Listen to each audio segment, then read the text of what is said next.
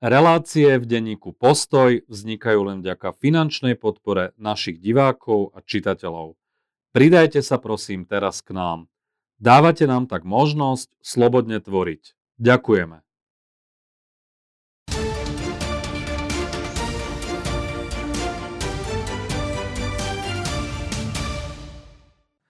Dozoruje najväčšie kauzy prepojenia politiky, bezpečnostných zložiek a organizovaného zločinu. Aj z tohto dôvodu je často terčom útokov Roberta Fica. Prokurátor Úradu špeciálnej prokuratúry Michal Šurek.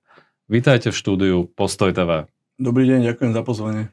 Pán Šurek, Maro Žilinka, generálny prokurátor, vydal taký pokyn, že každý prokurátor, keď ide na takýto rozhovor, e, musí najprv oznámiť túto skutočnosť generálnej prokuratúre.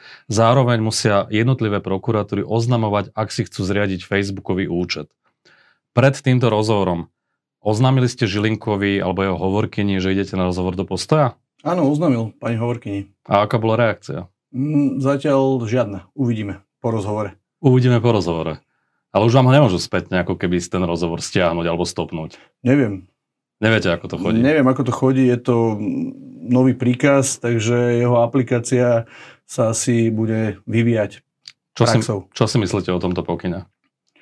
O, pokiaľ viem, už aj v minulosti niečo podobné bolo, že sa muselo, museli takéto skutočnosti nahlasovať, ale o, v zásade, čo sa týka našich nejakých výstupov, teda môžem hovoriť za seba, prípadne za mojich nejakých najbližších kolegov, častokrát e, nie je dostatočne možné predvídať, kedy a komu budeme musieť nejakým spôsobom odpovedať. A to je spôsobené najmä tým, že častokrát e, novinári, už sa to teda stáva aj pravidlom, chodia na tie jednotlivé pojednávania a potom sa doslova odchytávajú si jednotlivé, či už strany v konaní, alebo tých svetkov, ktorí tam vystupujú a týchto sa proste spontánne pýtajú na to, čo ak, ak, akurát odznelo vlastne na danom, danom pojednávaní. No a prečo to je podľa vás? Lebo je to pomerne byrokraticky zaťažujúce.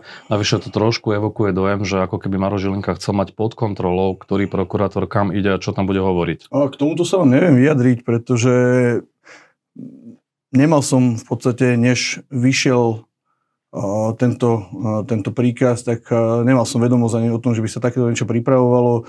Aký bol nejaký zámer toho, tak to sa treba opýtať tých osôb, ktoré v podstate za týmto, za týmto stáli, čiže to je otázka skôr na generálnu prokuratúru. Ale v zásade ja to berem tak, že je to nejaká, bude to obsahovať nejakú databázu nejakých oznámení o, o jednotlivých, či už rozhovoroch, alebo rozhovoroch uh, podávaných priamo po jednotlivých uh, pojednávaniach. No, či to možno mieril som tam, nie nejaký dôkaz toho, že tá prokuratúra naozaj funguje monokraticky až po takéto zdanlivo banálne detaily? Nechcel by som špekulovať na túto tému. O, myslím, si, že, myslím si, že ako som povedal, ukáže sa časom, že či to bude niečo obmedzujúce, alebo, alebo to bude naozaj mať iba nejaký evidenčný charakter. V úvode som spomínal, že ste teda často terčom útokov opozičného politika Roberta Fica, vy aj kolega Repa. E, aj pár dní dozadu vás spomínal na jednej tlačovej besede, kde Robert Fico zverejnil nahrávku e, Petrova alias Tigra, čo je jeden z kajúcnikov z prostredia organizovaného zločinu. E, Robert Fico hovoril na tej tlačovke, že Petrov optimalizoval dane v prospech Igora Matoviča, spomínala nejakú konkrétnu sumu a nikto to vraj nerieši, hoci tá nahrávka je aj vo vyšetrovacom spise. V súvislosti s vami konštatoval, že keď boli zadržiavaní určití ľudia, vrátane Petrova, tak vyšetrovateľ Čurila vám mal povedať, tohto chlapca nechajte na pokoji, lebo pomáha. Pomáha nám orgánom činným v trestnom konaní pri odkrývaní trestnej činnosti. Je to pravda? Zaznelo to takto? Nie, toto absolútne nie je pravda. Ja napríklad osobne som do momentu, kedy sme začali riešiť takéto veci a tieto vlastne, ktoré momentálne prebiehajú, ani nevedel, kto táto osoba Peter Petrov je. A takýto rozhovor medzi mnou a vtedy vyšetrovateľom Čurilom nikdy neprebehol. Vôbec nikdy, že ani zmienka, ani Nie. okrajovanie v náznaku. Nie. A odkiaľ to potom Robert Fico má? Prečo to hovorí? Neviem. To sa treba jeho opýtať, odkiaľ, odkiaľ má. Častokrát počúvam na svoju adresu určité skutočnosti, ktoré teda nie sú v súlade s realitou, ale hovorím, ja proste nemám, nemám nejakým spôsobom čo skrývať a to, že to, sa to neodohralo, tak e, to viem ja, lebo som tam mal byť pritom nejakým spôsobom asi prítomný, ale ja si na také nič nespomínam a, a vylúčujem, že by takýto rozhovor medzi mnou a vyšetrovateľom Čurilom bol. Čiže Petrov alias Tiger nemal žiadne výhody? Ja, ako som povedal, ja som ani nevedel, kto tá osoba je a ja ju registrujem e, v rámci trestných konaní, kde ja vykonávam dozor iba ako svetka. A tá informácia, o ktorej hovorí Fico, že mal optimalizovať dane v prospech Igora Matoviča, to je pre vás nová vec? No teraz to počujem od vás ako, ako novú vec a pokiaľ to tak e, je, tak je na orgánoch činných trestnom konaní, aby sa tým zaoberali. Z tej nahrávky, o ktorej hovorí Robert Fico, to explicitne nevyplýva, to už bola trošku taká možno konštrukcia. E, je to len vo veľmi veľkom náznaku, keď to mám tak povedať. Čiže, čiže z vášho pohľadu, ak e, je tam minimálne nejaká nepriama indícia alebo dôkaz, tak by sa tým mali orgány činné v trestnom konaní zaoberať. Určite áno. Rovnako ako s ostatnými takýmito informáciami, ku ktorým si myslím a teda za seba môžem povedať, že určite áno, aj za mne najbližších kolegov a rovnako vyšetrovateľov, s ktorým dochádzam takmer do každodenného kontaktu, že sa snažíme a zaoberáme sa každou informáciou. Tieto informácie sú preverené, overované a zistuje sa ich reálna, reálna hodnota proste pre účely prípadného nejakého ďalšieho trestného konania. Ste spomenuli, že ste často ako keby spomínaný v rôznych kontextoch, nahrávkach, stretnutiach a podobne. Je to najmä teda na tlačovkách strany Smer, kde Robert Fico už vyťahol aj nahrávku medzi vami, pánom prokurátorom Repom a bývalým vyšetrovateľom Kučerkom, na ktorého ste mali údajne vyvíjať nátlak. Viem, že v tejto veci ale beží nejaké konanie, takže sa to nedá nejakým spôsobom rozoberať. Každopádne to, čo on vlastne hovorí, Robert Fico hovorí to dlhodobo a ten Kučerka bolo iba súčasťou tej jeho stratégie, že vlastne manipulujete s kolegom Repom z výpovediami, dokonca e, gestapácké kabáty dával na tlačovke, e, kde vás prirovnával k fašistom, ktorí vyvíjajú nátlak na kajúcnikov a rôznych typov svetkov. Prečo vás majú ľudia ako Robert Fico tak veľmi v zuboch? Ako som povedal, to sa treba opýtať ich. My sa riadíme dôkazmi a postupujeme na základe toho, čo, čo, máme, čo máme v spise. Môžeme absolútne vylúčiť akýkoľvek nejaký, nejaký nátlak alebo nezákonnosť. No, ten Kučerka sa vám ospravedlnil za to, že hovoril o nátlaku, neskôr to vzal späť. To si čím vysvetľujete? K tomu sa nebudem vyjadrovať. To je rovnako opäť otázka na tú osobu, ktorá to urobila. Keď už sme spomenali toho Petrova, uh, Petrov, Zemák, Čaba, Demeter, traja svetkovia, ktorých opozičná strana Smer aj iní predstaviteľe politických strán, oni hovoria, že to sú práve tí, s ktorými výpovediami sa manipuluje. Prečo by sme mali veriť ľuďom tohto typu, ktorí pochádzajú z prostredia organizovaného zločinu a pohybovali sa niekde možno na pomedzi bielých golierov a tých hrubých krkov? Lebo sú to pomerne kľúčoví svetkovia a bývajú často spochybňovaní. Vždycky, keď sa pracuje s výpovediami takýchto osôb, nehovorím teraz konkrétne týchto troch osôb, ktoré ste menovali, ale hovorím všeobecne, tak nikdy aspoň Určite nie v konaniach, kde by som vykonával dozor, alebo kde by vykonávali dozor moji kolegovia. Nikdy nebolo ani len znesenie obvinenia postavené na výpovedi nejakého jedného svetka bez toho, že by táto výpoveď bola preložená či už ďalšou výpovedou alebo listinnými dôkazmi, ktoré častokrát bývajú možno až bagatelizované alebo prehliadané, ale keď niekto nejakým spôsobom vyťahne listinu z daného obdobia a západne vám to do toho, tak e, v tom momente aj tá výpoveď nadobudá absolútne iný rozmer. Takže e, rovnako to bolo, keď sa môžeme vrátiť aj k týmto osobám, pokiaľ teda e, sa jedná o ich výpovede, tieto tri osoby všetky tri, ešte raz môžem, ktoré to boli? Petrov, Zemák, Čaba, Demeter. No, tak dve z týchto osôb vypovedali už v skončenej trestnej veci doktora Kovačika, uh-huh. kde teda ich výpovede boli hodnotené hodnotené jednak prvostupňovým a jednak druhostupňovým súdom, čiže k tomu... tomu to ako vierohodné, keďže bol odsudený právoplatne? O, v tom kontexte, ku ktorému sa vyjadrovali, nemal, nemal súd nejak, nejakým spôsobom, aspoň si nepamätám, že by mal nejaké, nejaké výhrady, že by sa malo jednať o nevierohodné výpovede. Prečo sú títo ľudia tak často napadaní a terčom útokov? Kvôli tomu, čo vypovedajú, alebo preto, že z akého sú prostredia, alebo čo je vlastne ten dôvod?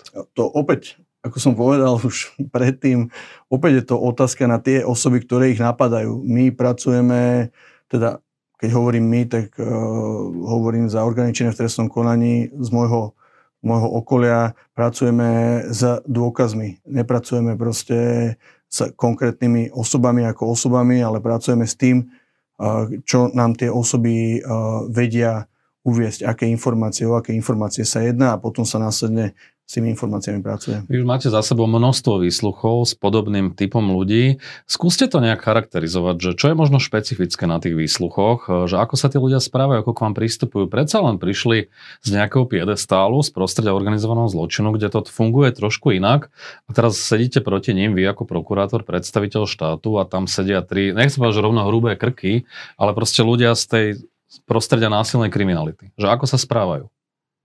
Je to individuálne Niektorí, niektorí sa správajú pokorne, niektorí sa správajú podozrievavo, niektorí sa dokonca správajú aj tak, že proste stále ich neopustil nejaký ten ich predchádzajúci status, ale v zásade všetkým takýmto osobám je vysvetlené už dopredu, že nás bude zaujímať v podstate to, čo zažili vlastnými zmyslami, čo sa týka konkrétnej veci, ak majú vedomosť o nejaké trestnej činnosti, aby sa k tejto vyjadrovali. E, vyslovene sú, usmer, e, nie, nechcem použiť slovo usmernenie, ale je im povedané, aby hovorili to, čo v podstate nejakým spôsobom zažili. Nie to, to čo sa domnievajú, nie aké mali pocity. Proste čisto Majú... stroho vlastne skutočnosti, ktoré, ktoré oni sami prežili. Majú k vám ako predstaviteľovi štátu rešpekt, alebo je tam možno také, nechcem povedať, že pohrdanie, ale že sa možno na vás pozerajú trošku tak zvysoka, dávajú najavo, že kto oni boli? Mm, ako som povedal, je to viac menej individuálne, ale väčšinou už keď sa niekto dostane uh, na výsluch uh, či už pred vyšetrovateľa alebo, alebo prokurátora a jedná sa o osobu, ktorá by chcela byť osobou spolupracujúcou s orgánmi činným v trestnom konaní, tak častokrát tie osoby si uvedomujú, že teda čoho sa aj oni sami dopustili a rovnako si uvedomujú, aké sú zákon, zákonné možnosti vlastne a rovnako aj to, aké sú trestné sádzby za tie jednotlivé trestné činy, pre ktoré sú podozriví alebo už aj obvinení. Vy ste zároveň vypočúvali aj ľudí ako Ludovít Mako, Bernard Slobodník a František BM, čo je trošku iná liga. Predsa len to sú kajúcnici, ktorých radíme do kategórie možno tých bielých golierov skôr. Skúste to porovnať. Možno ich stratégiu so stratégiou tých osôb, o ktorých sme hovorili, Petrov, Demeter, uh, Zemák. Nerad by som to kategorizoval nejakým spôsobom, uh, lebo uh, záleží od konkrétnej situácie, od konkrétneho nejakého nastavenia daného toho človeka, ale samozrejme tie tri osoby, ktoré ste uviedli vlastne ako posledne menované, tak sa jedná o inteligentných, alebo teda v prípade magistra BMA jednalo o inteligentných ľudí, ktorí teda o, boli, by som povedal, aj dobrí možno nejakým spôsobom v tom, čo robili a k čomu sa priznávali aj určitým spôsobom stratégovia, čiže každý z nich rovnako vedel, bol zorientovaný v trestnom konaní, čiže vedeli, čo môžu očakávať, Čiže aj v takomto duchu sa vlastne niesli, tie, niesli možno tie jednotlivé akože, výsluchy. Nebola tam z ich strany možno nejaká snaha o nejaký kalkul, že vás možno ťahali trošku za nos, že možno hneď od začiatku nechceli pustiť perie, ako sa hovorí, že si vás trošku oťukávali, že sa vás snažili skôr možno vyťažiť, až následne im bolo možno vysvetlené, že majú od samého začiatku hovoriť všetko a pravdivo. To im, to im bolo opakovane vysvetlené a samozrejme, že sme sa postupne dopracovali niektorým informáciám, lebo však tá taktika toho výsluchu je v zásade rovnako individuálna, záleží na konkrétnej osobe, ktorá proti vám stojí, záleží aj na tom, napríklad akým pen, penzom informácií už predtým nejakým spôsobom a, disponujete a podľa toho zistíte, či tá osoba vás, a, ako ste sa vyjadrili, ťaha za nos, alebo vás skúša. A štandardne to býva tak, že odznejú nejaké skutočnosti, tieto sa zachytia na či už to je formou trestného znamenia alebo výsluchu danej osoby, či už ako obvineného svetka. A potom tá osoba si to prečíta, podpíše. A následne sa tá výpoveď analýzuje, analýzujú sa informácie z tej výpovede a potom až následne, pokiaľ to neodhalíte hneď, sa dá zistiť, že či v čom vás ja neviem, nechcem povedať, že oklamal, ale kde napríklad niečo mohol zamočať. Teraz nehovorím konkrétne, ale akože hovorím všeobecne sa to tak, e, takým spôsobom to tak akože prebieha, že samozrejme, že tie všetky e, výpovede sú, sú konfrontované s ďalšími nejakými dôkazmi a podľa toho vlastne zistujete, e, či ten, či ten konkrétny svedok, tá osoba vám hovorí pravdu alebo niečo zatajuje, alebo proste ešte si necháva niečo v talóne, ako to sa to často... A myslíte si, že si nechali ešte niečo v talóne? No, to sa treba opäť ich opýtať, že či niečo oni majú v talóne, ale my s tým, čo sme sa dozvedeli, tak s tým všetkým sme pracovali. Je známe, že uh, oni, ich svedectva boli dôležité, teda najmä v kauze očistec, čo vieme, že je vlastne kauza policajnej mafie, vieme, že tam je aj nejaké politické prepojenie a podobne. Ktorý z týchto troch svetkov, Mako, Slobodník, BM, na vás pôsobil možno najdôveryhodnejšie, najautentickejšie? Kto vám povedal najviac, kto vám najviac pomohol v odhalovaní korupcie e, na najvyšších poschodiach štátu? K tomuto by som sa nerad vyjadril, najmä preto, lebo tieto osoby ešte stále vypovedajú v jednotlivých konaniach, či už v prípravnom konaní, ale najmä teda v rozbehnutých súdnych konaniach, niektorých ešte nerozbehnutých súdnych konaniach, keď už bola podaná obžaloba, ako v prípade očistec, čiže nerad by som nejakým spôsobom hodnotil, lebo mi to ani neprislúcha na danom mieste a nerad e, by som hodnotil dopredu nejaké obsahy ich výpovedí. Je známe, že ste dozorovali aj kauzu Dušana Kováčika, vášho bývalého nadriadeného špeciálneho prokurátora, ktorý bol právoplatne odsudený na 8 rokov za korupciu. To bola pre vás úplne samozrejme nová e, skutočnosť. Vy ste nastúpili na USP 1. marca 2020, že ste s ním nemali ako keby nejakú bezprostrednú priamu väzbu predtým, ako mnohí iných kolegovia a v podstate za veľmi krátky čas ste ho začali vyšetrovať, tieto podozrenia. To bola asi výhoda v porovnaní s inými kolegami, že tam nebola tá osobná väzba. Určite áno. Určite tým, že teda nepôsobil som dlho na úrade špeciálnej prokuratúry, tak uh, ani sme si za týmto už teda v danej kauze odsudeným, ani sme si netýkali a stretávali sme sa minimálne. Ako reagoval v priebehu toho samotného vyšetrovania aj samotného súdneho procesu? Ako sa k vám správal? Predsa len bolo to pre neho aj pomerne veľké poníženie. To, ako to on prežíval, to vám neviem povedať. To je ale mal určite nejaké poznámky v priebehu nejakých prehliadok, súdneho procesu, vyšetrovania. Dával vám najavo, že stále je šéf alebo niečo podobné? Áno, mal, mal, tieto, mal tieto snahy akože poukazovať na to, kto je alebo kto bol a častokrát komentoval aj niektoré v priebehu súdneho konania, však to bolo verejné, tak častokrát komentoval niektoré či už, neviem, či už svetkov alebo otázky, ktoré, ktoré som kládol svetkom, prípadne dôkazy, ktoré som predkladal, tak bolo to predmetom komentovania, ale ako sa vyjadrujem aj vždy po jednotlivých povednávaniach, že o, obvinený, respektíve obžalovaný má právo zvoliť si spôsob obhajoby, aký uzna za vhodné. Čiže v priebehu toho samotného konania ma to, nemôžem povedať, že vyrušovalo, bral som to ako súčasť proste jeho obhajoby, bol to, bol to jeho nejaký postup, ktorý si zvolil a ja som to rešpektoval a výsledok už vieme teda v tomto konaní. Prišla vám tá jeho obhajoba hodná bývalého špeciálneho prokurátora? K tomu sa nebudem vyjadrovať. To, to je, by bol môj súkromný a subjektívny názor. Ja som si teda mal dostatok e, možností a dostatok času vytvoriť si ho, ale takto verejne sa k nemu nebudem vyjadrovať. Aby som teda divákom povedal, o čo ide, tak on primárne riešil, že je to nejaký komplot, že to je celé vymyslené, ťahal do toho politiku a tak ďalej. To len na, na vysvetlenie. Odsudený bol na 8 rokov, vy ste navrhovali 13, súdkyňa Pamela Záleska dokonca 14 rokov na špecializovanom trestnom súde. Ako ste vnímali tých 8 rokov? Nebolo to predsa len málo? Je to pravoplatné rozhodnutie odvolacieho súdu, nie je voči tomu možné podať riadny opravný prostriedok. A ako sa to, ako sa to vezme? Či to bolo málo, či, alebo či to je veľa?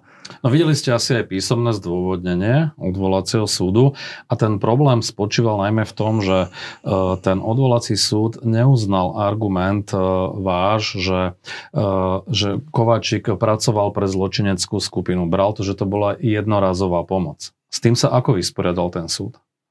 O, vysvetlil to, vysvetlil svoj postoj vlastne k danej, k danej problematike a v podstate mm, nám ako strane v danom konaní ostáva to iba rešpektovať. Proste nedá sa s tým už nedá sa s tým už nejakým spôsobom pohnúť, je to pravoplatné rozhodnutie. Nemusíme s tým súhlasiť, ja, ja teda osobne rovnako s tým nemusím súhlasiť, ale to je zatiaľ tak ako všetko, čo s tým momentálne môžem urobiť. Predtým, ako ste začali pôsobiť na úrade špeciálnej prokuratúry, ste na kraji a okrese Bratislave riešili vraždy, znásilnenia, lúpeže. E, skúste to porovnať možno s tým, čo robíte vlastne teraz, tú sofistikovanú trestnú činnosť bielých golierov s tou, nazvime to, že bežnou trestnou činnosťou násilného charakteru. Že čo je možno zložitejšie z hľadiska preverovania, preukazovania?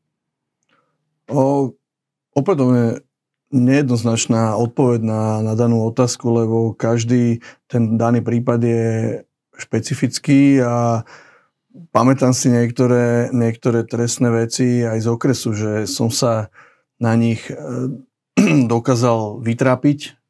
Záleží aj teda o akých uh, obvinených alebo následne, keď podáte obžalobu obžalovaných sa jedná, a akým spôsobom máte postavenú v podstate taktiku dokazovania, a, s aký, akými dôkazmi disponujete.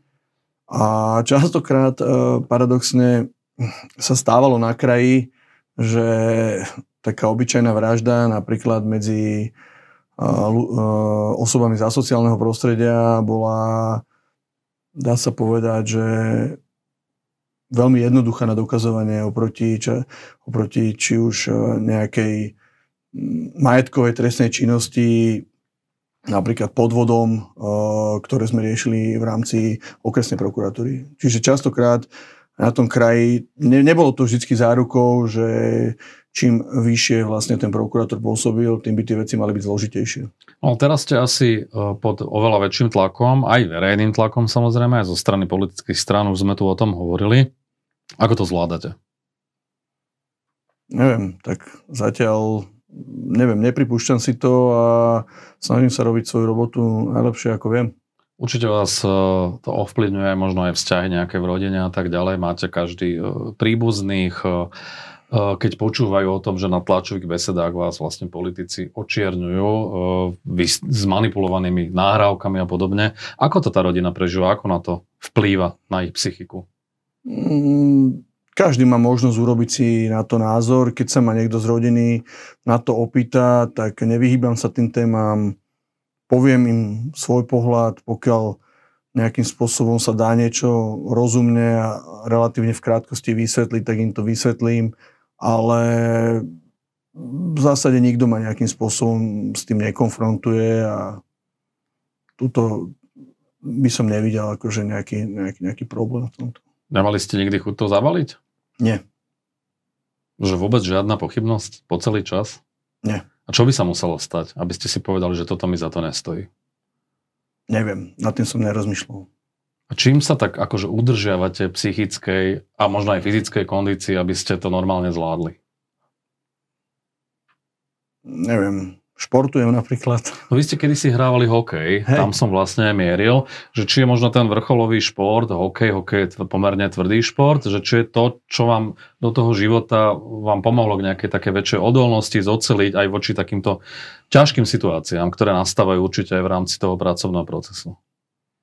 Je, je možné, že vlastne ten šport, aj tým, že to bol kolektívny šport, a získal som tam množstvo kamarátov, s ktorými niektorými sa stretávam vlastne dodnes a o, šport celkovo učí človeka k disciplíne, k seba disciplíne a rovnako ho učí v podstate nejakým spôsobom aj o, riešiť vzniknuté situácie, či už, či už v rámci daného nejakého športového zápolenia alebo aj v rámci nejakého, keď sa jedná o kolektívny šport, aj fungovania v tom danom kolektíve. Čiže e, nikdy som sa nad týmto nezamyslel. Ja v podstate aj v súčasnosti, keď sa venujem športu, tak e, si to berem ako také vyčistenie hlavy. Vždy, keď si obujem korčule, zaviažem šnúrky, tak už na nič nemyslím. To už je úplne iný svet. Hej. Robert Fico ale hovorí, že po voľbách či už predčasných alebo riadných, príde deň zúčtovania. Už to povedal takto doslova, takéto slovné spojenie použil. Ste na to pripravení? Tak uh, neviem, čo tým mal tento človek na mysli, ale tak keď príde, tak bude tu. Hovorí, že bude vyvodzovať zodpovednosť a naznačuje aj trest, možné trestné stíhanie prokurátorov, vyšetrovateľov, sudcov, ktorí v tejto ére podľa neho manipulujú zatvárajú nevinných ľudí a politických väzňov. Tým, že vás a kolegu Repu často spomína v tomto jednom balíku, tak asi sa dá očakávať aj nejaký pokus o nejaké disciplinárne minimálne, možno aj trestné stíhanie. Neveriac o tom, že vyšetrovateľia okolo Jána Čurilu boli aj účelovo už aj za tejto vlády v podstate vďaka prokuratúre a okresnému súdu trestne stíhaní, že či ste možno pripravení aj na takúto eventualitu, že v rámci atmosféry revanšu a pomsty tu budú nejaké konštrukty, kde z vás možno urobia nejakú organizovanú zločineckú skupinu? Nemôžno to vylúčiť. Človek e, nezodpoveda za konanie tretich osôb, čiže keď niečo bude, príde, tak sa k tomu budeme môcť vyjadriť a budeme môcť na to reagovať. Už boli dokonca aj informácie pred časom, že majú zadržať e, nejakú časť prokurátorov. Vtedy ste asi tak trochu s tým možno aj počítali, že by ste mohli byť v tej skupine. Áno, akože rátal som s touto možnosťou a proste neviem, neviem, ako by som sa k tomu vyjadril. Proste, úplne som sa od toho nejakým spôsobom oprostil a nezaoberal som sa tým, aby ma to nevyrušovalo od roboty a podarilo sa mi to, robil som naďalej. Normálne som rozhodoval veci, pojednával Neviem, nedokázalo ma to nejak vyrušiť. A naozaj sa dá úplne stoicky reagovať na podozrenia v tejto atmosfére tohto typu, že človek môže byť aj obmedzený na slobode a môže mať že vážny problém? Opäť som sa do takejto miery nad tým, nad tým nezamýšľal. Proste nebudem si vytvárať nejakého doslova strášaka, že čo sa môže stať, keď som presvedčený o tom, čo robím. No tak ja vám prajem pevné nervy, dúfajme, že k takéto situácii nikdy nepríde a uvidíme teda, ako sa budú ďalej vyvíjať tie kauzy, o ktorých sme tu hovorili. Ďakujem za rozhovor. Ďakujem pekne.